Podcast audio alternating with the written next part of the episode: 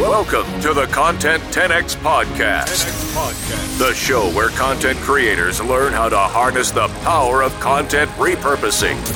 And now, your host, Amy Woods. Hello, and welcome to this episode of the Content 10x podcast. I'm your host, Amy Woods, and today I've got a brilliant episode talking about a topic that I haven't covered before, which is webinars. And I have a great guest on the show, Louise Brogan. So, Louise is an online marketing consultant. She owns Social Bee NI and helps businesses use and understand online marketing through online courses and membership workshop, training, one to ones, speaking, and also has a podcast. Welcome to the show, Louise. Hi, Amy. Thank you so much. Have I missed anything? Fill in the blanks there. oh my goodness, uh, that probably covers all my work. I also have three small children and a dog. busy, busy, busy. So, so Louise and I met um, first met at Youpreneur Summit, didn't we, in um, in London back in November last year, and um, we found ourselves on the same mastermind table, didn't we? Yes, no, that was brilliant. It was it was really nice to meet you in person too. Yeah, it was great, and uh, yeah, something that stood out to me actually is you are a very very busy and very knowledgeable person as well. So um, you know so much about uh, online marketing and um, yeah and you do you do so much in that area as well. And you've got your podcast now which here is going really well. So that's great. What's it called louise your podcast it's called the Social Bee Podcast. Yeah. Um, and uh, so today I wanted to, there's so many things we could talk about, but wanted to talk to you about webinars because I know that you um, use webinars to help grow your business and that you're great at getting the most out of them when it comes to repurposing as well. Mm. Um, so Firstly, could you just explain, kind of, you know, for anyone who's not really aware, what are webinars? Okay, so webinars I the best definition I ever heard for them was basically it's a, a class or a seminar that you deliver online. So you deliver on the web as opposed to delivering in a workshop in person. And do you deliver them live? Yes, I do. So you can actually, um, so if you think of a webinar as maybe like a 30 to 45 minute training class that you do um, on the internet, people sign up in advance so that they can attend the webinar and then you deliver it live on the internet. I use um, software called Zoom to do mine. And um, people sign up and they are watching you on the other side of the screen, if you like. Um, and then they ask questions and answers at the end. Um, and yeah, so I, I, really, I really enjoy it, and I do them on different topics. So I've got one, for example, um, coming up this week um, as we're recording this on how to use Facebook groups to grow your business.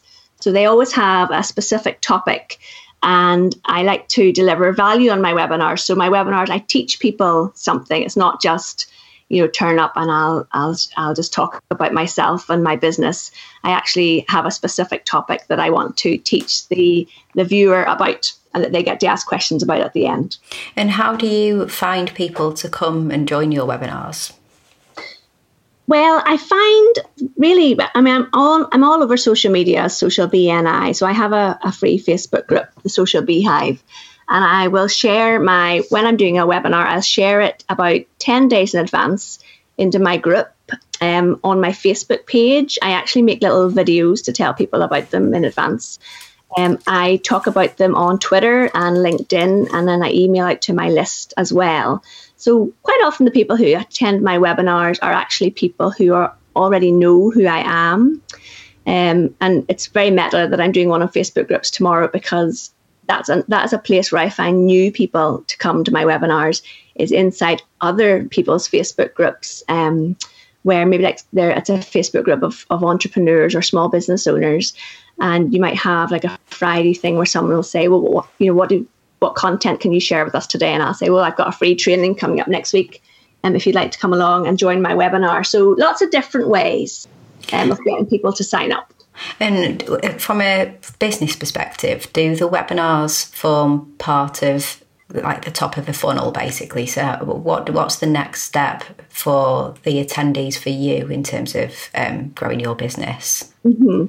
Well, so a lot of people who do webinars are doing them to launch maybe a course or a program. And I do do that sometimes, but I always have a pitch of something at the end of the webinar. So, you know, you do your it's broken down into you introduce yourself, you introduce the topic, you deliver value training for about 30 minutes. Then I do about, well, I do, it's usually about 10 to 15 minutes of questions at the end. Um, it's best to keep the questions to the end because in the last webinar I did, I made the mistake of starting to answer questions in the middle and then I totally lost my thread. oh dear. lots of questions. Did you get yeah, yeah lots of questions. Yeah. And then I pitch something at the end. And the last one, I, I pitched my membership. So I said, mm. you know, if you want to learn more about um, building your business online, um, so I, like this year, I've done a webinar on how to plan your business for 2018. Um, I did one on the building blocks of an online business. And then I would say at the end, you know, if you want to learn more about um, all of these different building blocks, I do have a membership site. Um, and then you pitch that at the end. And the how you build your business with a webinar, Amy, is that after your webinar, so people might sign up at the end of your webinar, but it's the follow up emails that you have to the audience afterwards, which is really where you're able to just you know say to people here you know here are the five things that we covered in the webinar and here's the you know the opportunity that i have for you or whatever it would be. So you know, if it was if i was pitching my membership site i would be kind of saying that here's the topics inside the membership and here's how i can help you and, and, and how that works. And like a, maybe like two or three follow-up emails um, mm-hmm. just to help people make their decision on that. Um, and i think you know people are, are happy enough with that yeah, it's funny because um, we mentioned that we met at Youpreneur Summit because I remember when John Lee Dumas did his um, opening keynote, he, he, the main thing that he said, like his, his number one sort of point at the end was that people buy on live webinars, wasn't it? That was what he was kind of recommending that people do is to go live, go with your audience, present to them live, let them ask questions. Mm. And I guess what you're saying, which makes pe- perfect sense, is that it's not necessarily by on the webinar, but have a follow up sequence afterwards. And, yeah. you know, you've built that trust with them. So, mm-hmm. you know, it's great to hear that webinars are working so well for you and your business. Now, um, when you listen to what you say about how you put together kind of half an hour presentations. Um, so what do you do to make the most out of the time that you spend? So how how are you then going and repurposing some of the webinar content? So I actually am able to use the whole webinar. So I record it, and then first of all, people get who are on the list who can't attend live do get a replay. So that's one way. Mm-hmm um, but then I'm putting all the webinars into my membership site. So people who um, have joined the membership have like a back catalogue of webinars in there that they can go to on the various different topics that I have created. Um, but also, when you create a webinar and it, it's working for you, you can just redo it hmm. like six weeks later and you have all the content there. So that's one way of doing it. So there's there's the replay is one way, having it inside the membership is another way um, redoing the member the webinar in six weeks or eight weeks time because you can get a whole new audience from it. Um, and then also taking the content from the webinar and turning into a workshop to do locally as well so offline as well as online. So loads of different ways you can do it and so when you put your when you put the um, the webinar into your membership as a is it, is it in there as kind of like a, a workshop or a, a course something like that? Um, do you do you edit it at all? Do you edit out any of the questions or anything like that, or do you just keep the whole recording in there as a training? I keep the questions in there as well because I think the people in the membership might have similar questions although obviously in the membership they're able to ask me directly in my own community. Um, but the, when people ask questions on a webinar and you are able to answer them because you are an expert in that area, it probably brings out more content that you didn't necessarily have or goes deeper into the content on the webinar, if that makes sense. Hmm. So it's yeah. definitely more valuable to keep them there. Yeah, I think I think that's such a brilliant thing to do to actually make the most of all that time that you spent on the webinar and put that in, add value to your members in your memberships. That's such a great thing to do. Um, mm-hmm. Um, and then, um, so p- presenting locally as well. So basically, you take the the slides that you created, and then you can um, do a similar, I suppose, kind of live webinar, but a, a live talk. Is that basically what you do? Yes. Now, yeah. I will say that on a webinar, you have way more slides than you would if you were doing um, a live presentation or you know workshop locally. So because people are easily distracted. So if, if you and I were on a webinar right now, you might be also scribbling down your to-do list or looking at your phone. And so you need to keep somebody's attention. So you might have in a 30 minute webinar, you might have 60 to 70 slides. But if you did a workshop, so I do a lot of local workshops for community groups and business associations. If I had 60 to 70 slides in a 30 minute workshop locally, it would be way too much for mm. everyone to take on. So while the content is is can be reused, it's not in as many slides. Yeah. That makes sense. Yeah, that makes sense.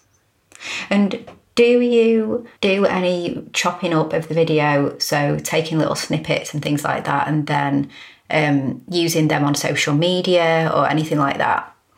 Yes. So if I was doing so, quite often I would do a webinar which would be like seven ways to improve your Facebook page. So then you could take those separate seven points and turn them into um, like a Facebook post or an Instagram post as well. And the other um, thing that I've done with some of my webinars is I've actually put them up on my, chopped them up and put them onto my YouTube channel as yeah. well. Yeah, when I hear this, I just have so many thoughts going through my head. So the first thing is that I was thinking about how you could, um, you could create short clips. Um, you know, maybe turn the webinar into a 10 minute collection of clips for YouTube or something smaller, even like five minutes, then little teasers. So um, I'm thinking about how you could take um, 40, 50 second clips from some of the webinars um, and turn them into like a short branded video and then put them onto Instagram and Facebook and places like that as a um, as teasers to you know go and go and watch the video. But also, if you're just taking out a tip anyway, it's just adding value, like just putting something out there on social. Um, another thing I was thinking was, um, have you ever extracted the audio from the webinars to create podcast episode? No, I have not. That's a really good idea. Would you be able to do that, or are they quite um, reliant on the slides? Is it quite visual, or would that be? No, I think I think my way of delivering webinars is that it's the same way that I deliver all my training. It's it's much more. Um, it's not it's not formal, and I don't want to use the word stuffy, but I can't think of a better word. um, it's not all formal like that. It's much more conversational, probably the way my podcast is. So actually, it probably could be quite easily um, reused and repurposed into a podcast episode. That's a really great idea. Mm, yeah, I was just thinking, I mean, you know, it might need a little bit of editing at the start or the end or something like that, but just actually when you've got, I love it when video is the starting point of any content because there's so much that you can do with the extracting of the audio, um, especially when you have a podcast, you know, if you already have an established podcast anyway, mm-hmm. um, there are some that you could potentially turn into podcast episodes. And then, as we said, like chopping up the videos. How about the? Um, do you ever take any of the slides like to create a standalone visual as well that you can share on um, social media? Yes, and another yeah. um, another thing that I've actually thought about doing and I haven't done yet is putting the the slides on their own onto SlideShare. Yeah, I was just going to say that as well. Mm-hmm. Exactly, like you said, maybe if there's sixty or something, you might condense it down to the one mm-hmm. that you'd use more for. Um, for the local ones, like condense them down. But yeah, you, they, you could get them on SlideShare, turn them into mm-hmm. a PDF um, as well. Um, there's so much you can do, actually, isn't there? Um, yeah. Do you um, do you you know then do any write ups or any articles on the topics that turn into blog posts as well? Or? Yes, I do. Yeah. So um, the Facebook actually it's interesting because the Facebook groups topic is one is probably my most popular blog post. Um, so and my most popular pins on Pinterest are to do with Facebook groups. So definitely like tomorrow's, um, I'm going to definitely take that webinar and chop it up and use it in so many different ways. It'll be exhausted by the time. well, you put all of the work though into the initial, you know, the ideas and the concepts yeah. and the thoughts that you want to share, don't you? And then, yeah. um, I, you know, I just love this because the webinar obviously adds so much value in terms of um, growing your business, getting people more aware of you, and hopefully, you know, coming into your membership or, or mm. your coaching or whatever, but then you can, you're adding value to your existing members by um, putting that into your membership. You know, as we said, potentially you could get onto um, some of it in podcast, you add some of it onto your blog post so people who are already following you can look at the blog post. You can get the content on social media in video form, in visual form. Um, there's there's literally so much that you can actually do with these mm-hmm. live webinars, isn't there? It's really exciting. So um, for people who are thinking of getting started themselves, and this sounds like a really great idea to do webinars, um, you mentioned that you use Zoom mm-hmm. Um, as the technology to deliver that. Is that um, is Zoom something that people would need to pay for, or is that a free software that people can use? I there is a free version of Zoom, and if you're using Zoom, you don't need to necessarily buy the Zoom webinars software. I I do pay for Zoom and um, for the meetings, and my webinars I hold through Zoom meetings, so I don't actually pay for the software for the webinars. Yeah.